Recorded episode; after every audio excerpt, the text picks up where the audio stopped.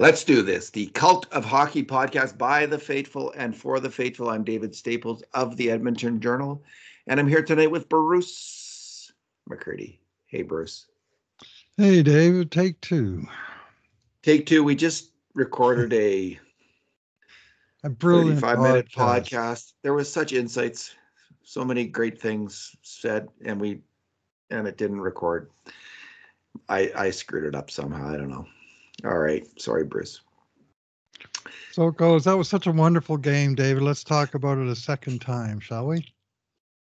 Can't get enough talking about that game, Bruce. I can't yeah. talk about that game enough. Four two okay. loss to the Wild. What's not to like? Grade A shots, twelve to eight for the Oilers.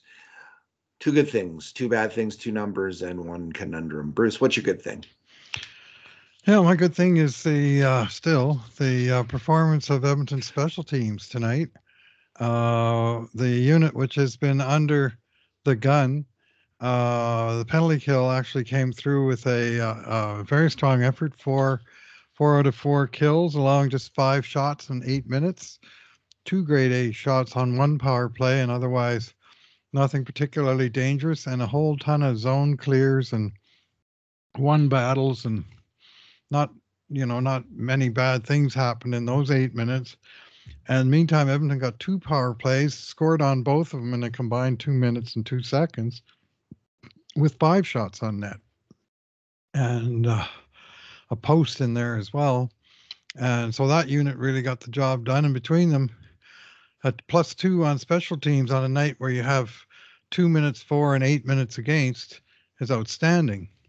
The only problem was the game was 60 minutes long, and that's the other 50 didn't quite go so well. But uh, uh, both of uh, Edmonton special teams, and particular shout out to that penalty kill, which has been getting crushed in February. this is uh, their first clean sheet on the PK in the last eight games. They gave an 11 power play goals and 22 chances the prior seven games. So a four for four is a shining diamond in that department. And uh, credit where due, Edmonton gave themselves a chance to win with uh, with fine special teams. Um, Connor Brown led the way more than three minutes on the PK. He was solid out there. Janmark was next. Uh, for the forwards, Nurse, Ceci, and Ekholm were all really strong um, on the PK. They had a little bit of trouble, each of them on a goal against um, at even strength. So two nothing for special teams. You'd think the Oilers would win the game, but not to be. Not to be, Bruce. Um, my good thing, Bruce, is Connor McDavid. Um, as we said, the grade A shots were 12 to 8. Connor McDavid made major contributions to eight of those grade A shots. The Oilers didn't get much done when he wasn't on the ice, but when he was, he was driving all night long. He hit the post three times, including once in the third period charges in over the blue line, puts it off the post, and that's kind of the the key. There's two key plays of the game. We'll get to the second one in a second, but that was the that was just missing that shot uh, was just tough to take. The Oilers they they came out in the third period and stormed the Wild, and um, they just couldn't get one past uh, Filip Gustavsson. But McDavid was fantastic, although he's minus four he didn't make any he did not make any major mistakes according to our analysis on any of the goals against. So sometimes you can get a minus on a goal against and you're just out on the ice. It's just bad luck on a, on a certain level.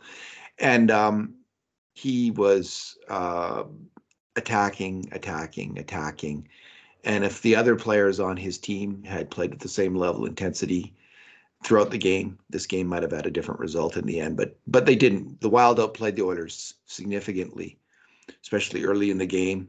And um, you know, they were the better. I think they were the better team on the night. Um, they deserve that win. Hate to say it.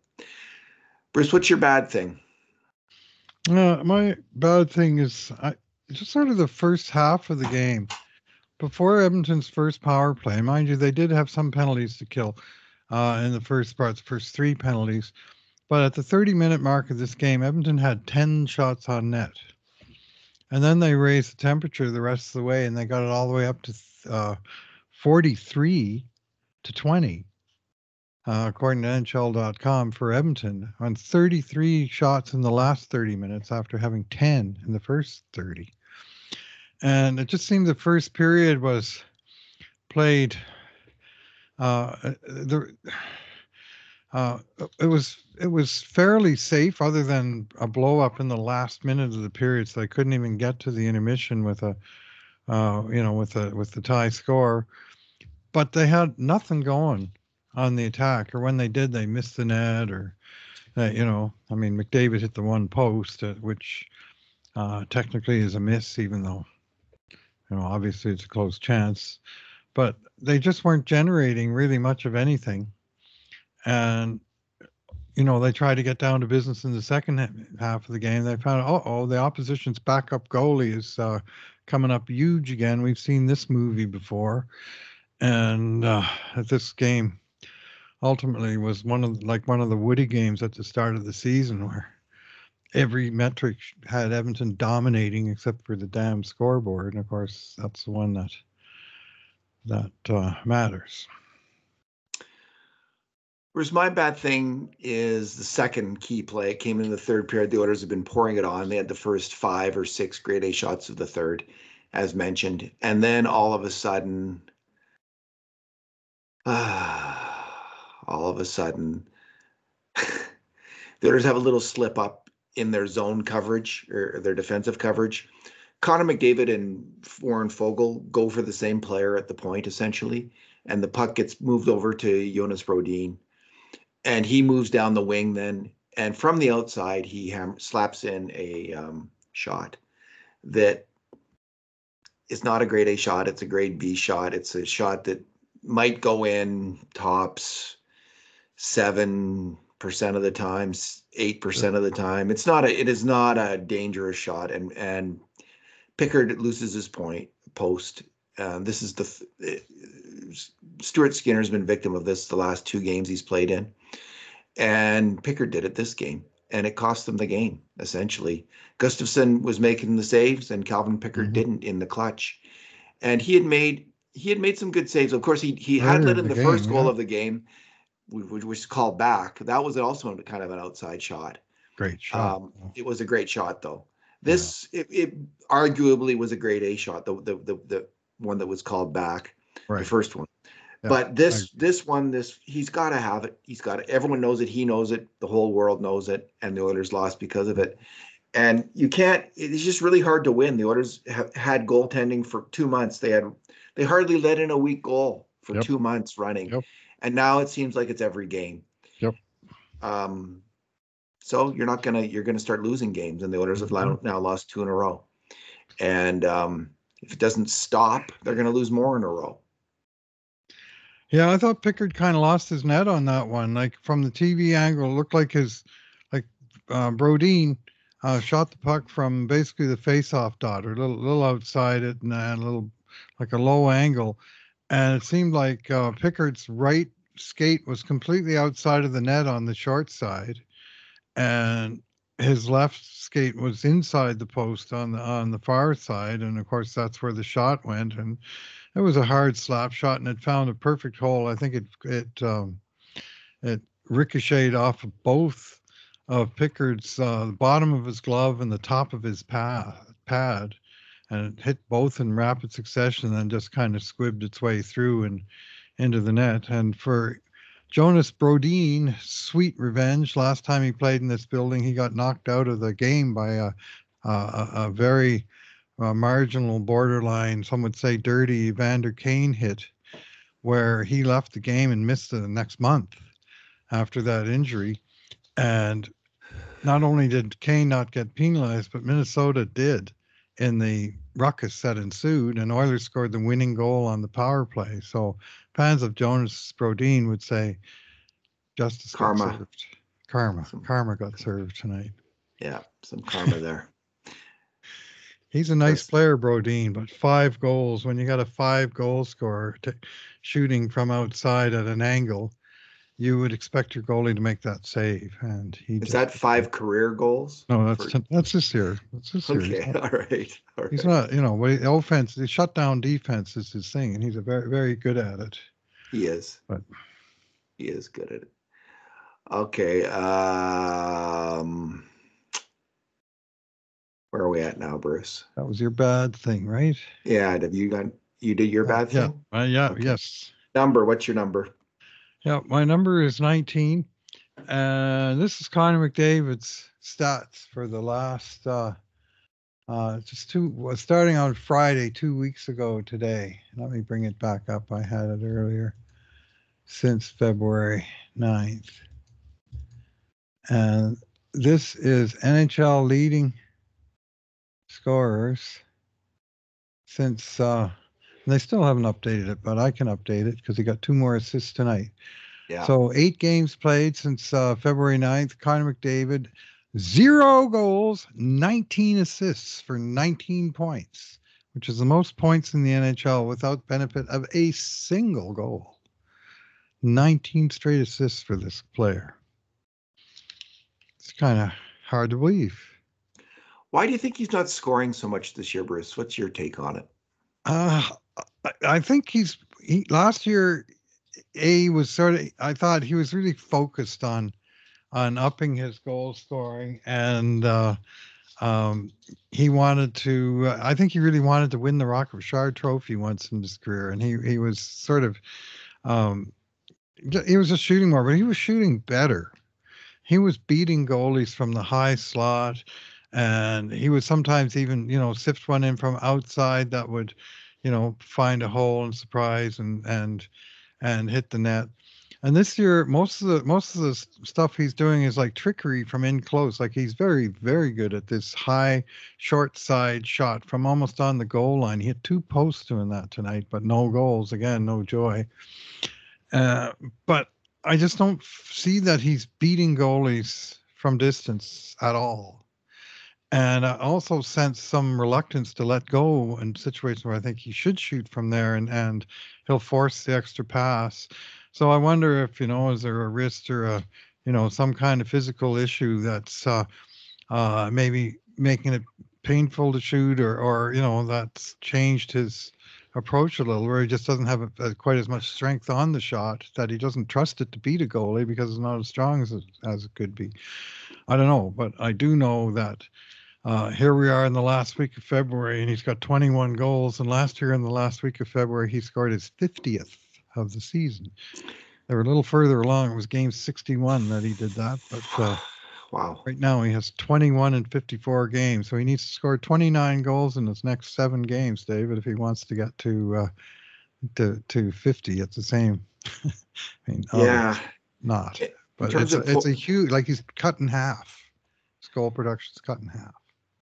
So he's now got eighty-seven points in fifty-two He's now, games. yeah, w- once they ever update this thing, They're always so uh, slow. he's up to, uh, yeah, he's 21 and 66. He's got his assists. Nobody else in the league has 60, and he's already at 66, and he's just soaring.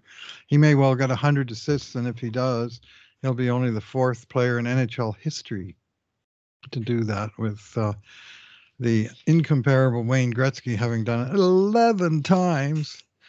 Bobby Orr and Mario Lemieux once each. Nobody else ever and done it even once. So, Yeah. But McDavid, uh, I like his chance to get to 100 assists. He's now eight points behind Kucherov. He's closing in, eh? He's closing in. He's closing in. And he's played. He's played five fewer games than Kucherov, and the Oilers have played three fewer than Tampa Bay. So three in He's hand. got three games in hand, but his points per game now has, I think, will have exceeded Kucherov after tonight. They were tied at 1.67, and in fact, he was listed number one. Uh, so he's got one point, you know, slightly bigger fraction than the third digit. Uh, and so, and he'll have raised it a tiny bit more with two points tonight. So he's he's right in the hunt for the scoring race, and he may well win it. Like he's certainly getting into range, eight points. So So Bruce, uh, my number is Leon Draisaitl's uh, power play excellence when it comes to one timing the puck. He hammered in the executioner shot tonight, and um, he uh, he's ten for thirty one this year. he he usually scores on about 33% at a 33% rate on his executioner shot and he's right in that category again this year so um, now when it comes to power play goals though last year he had 32 this year I, and i don't know if this has been updated according to hockey reference in 53 games he's got 13 there's they are Yeah, they he got his 14th tonight. 14th tonight. So Yeah. he's not like so last year was a I'll just go back a few years. It's been 16, 16, 15, 24, 32, 13. Excuse me, 14 this year now. So he's he, he's not um, in terms of his usual kind of season average of like he 16, 16, 15. Um, but he had those two years of 24 and 32. He could get up to 24 this year. It's still, you know, that he's uh, he's gonna he's on track for about 20, I guess. Right. So um, it's pretty damn good, but it's just it's not the 32 we had last year, which was unbelievable, spectacular. About 20, about 22 he's tracking for. Is that what it is? And, yeah, yeah. And other teams pretty are, pretty good. opponents are, are doing a better job of defending that lane to his shot. And goalies are also, I think, doing a better job of anticipating. You better be ready as soon as you see that puck go right to just fling yourself across to that post because that's where that puck's going. And we saw that last game in overtime with those, especially one wonderful save that Swayman made on a perfectly executed play, and another similar one. And you know, so some credit to the goalies, but often the the puck seems to be right on track for Leon, and somebody will snake a stick out and deflect it away. And we saw that at least once tonight, where I thought, there, this is very promising, and all of a sudden the puck was chipped away. And Remember way back when, uh, when Leon signed his big contract, some people were saying his his uh, 16.9% shooting percentage was unsustainable. uh, And um, well, since that time, he's he he did have one year. The next year, he had 12.9% shooting, but after that, it's been 21.6, 19.7, 18.5, 19.8, 21.1, and this year 19.1 before tonight's game. He he is a career 18.2% Mhm. uh, shooter. So, Well, and if you six years in a row north of 18%. yeah, which is pretty phenomenal, and it's certainly clearly sustainable. Uh, re- reminiscent of the great Jari Kurri, who had seven consecutive seasons over 20%, with the middle four of them being over 25%. He had four straight years over 25%. And of course, he had the greatest playmaker in history setting him up, and he was making his shots count. And we're seeing some of that certainly trickle down from Leon. He's converting a lot of those goals, especially the power play goals, would be off McDavid's pat, like that beauty backhand feed he sent over there tonight. Bruce, tonight's conundrum is there's there's been a lot of talk about Evan Bouchard not being able to get off his shot on the power play, and the st- the typical notion is you just got to shoot more, shoot more, shoot more. And what I'm noticing is um, all the players on the Oilers power play have a great reluctance to shoot unless they can get off a really good shot. And maybe to a man they could all shoot a little bit more, but I'm not seeing a lot of clear looks for Evan Bouchard where he's could drill the puck and he's not drilling it. And it's particularly the case when it goes over. There's no one actually. There's no one. There's no set plays for Evan Bouchard to hammer the puck. Mhm.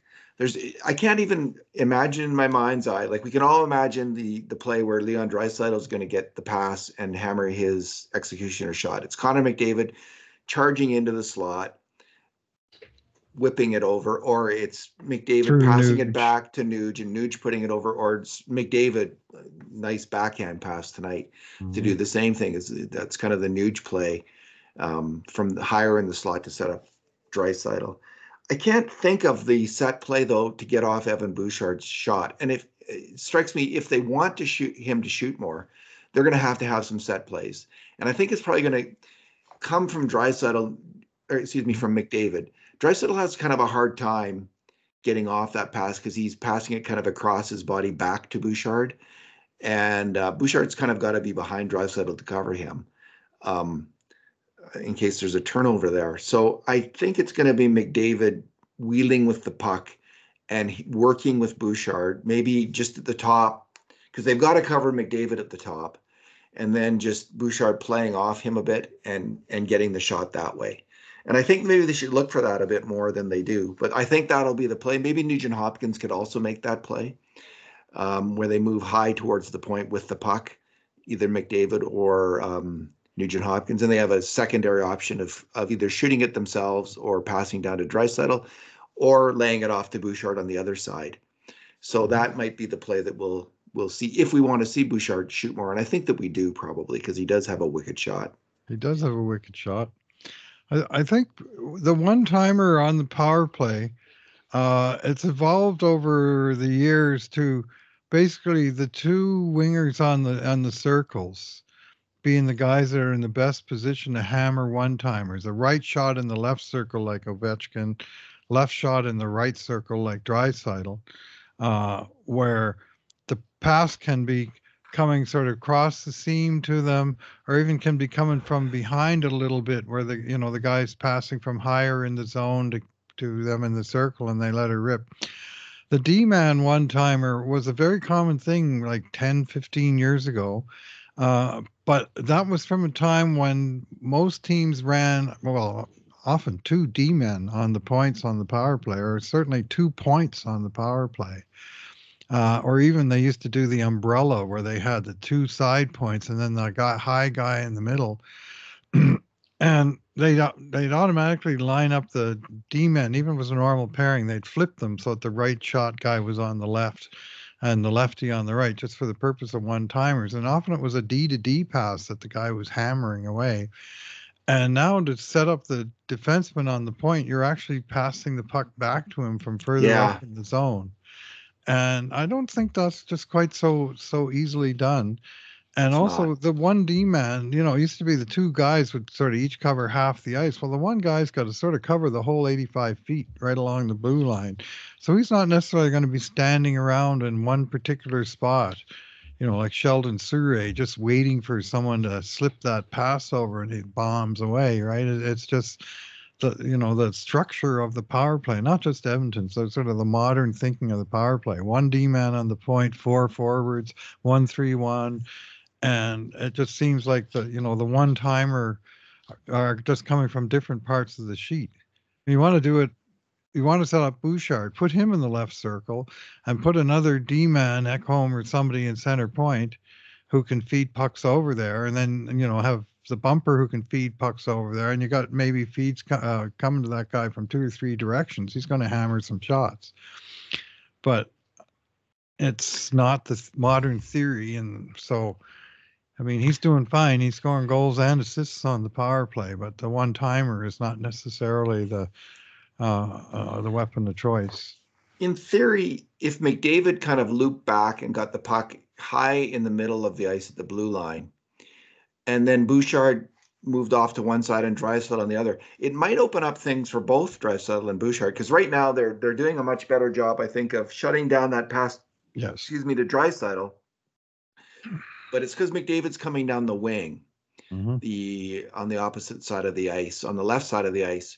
So, and he's going to make that pass over to Draisaitl. Still an effective play. He still scores a lot of goals that way. He scored, uh, I think it's ten on one timers on the power play. But Okay. if McDavid, um, if they change it up and McDavid attacks from the middle of the ice, um, loops back, gets the pass in the middle of the ice, Yeah. then Bouchard, then he has the option of either he can make a quick pass to Bouchard right away for boom, quick one timer, or pen- penetrate. He could drop it back to Bouchard for the one timer, or he could pass to Draisaitl. So that might be um, something to look at if they're Mhm. listening to the pod. If Glenn Gillett is listening to Crit- the Is he podcast critiquing his tonight. power play and saying, "Well, tomorrow night I want to go better than two for two. Let's hear Well, what the exactly, hockey people have to say." That's exactly what's going on there. You know, that's well, why they're paid better than two for two, three for three, or eight for eight. Drawing a few more penalties would be helpful, yeah. but there does seem to be a quota. Yeah. Bruce, let's um we in the previous podcast that didn't record, we did talk trades. Let's let's put that off till tomorrow night because we'll have one more game to go on and we'll we'll call it a night for tonight. Thanks thanks for talking tonight. All right, thanks for listening, everyone. And in the meantime, and in between times, this has been another edition of the Cult of Hockey podcast. Bruce, thanks for your patience. Good night. No problem.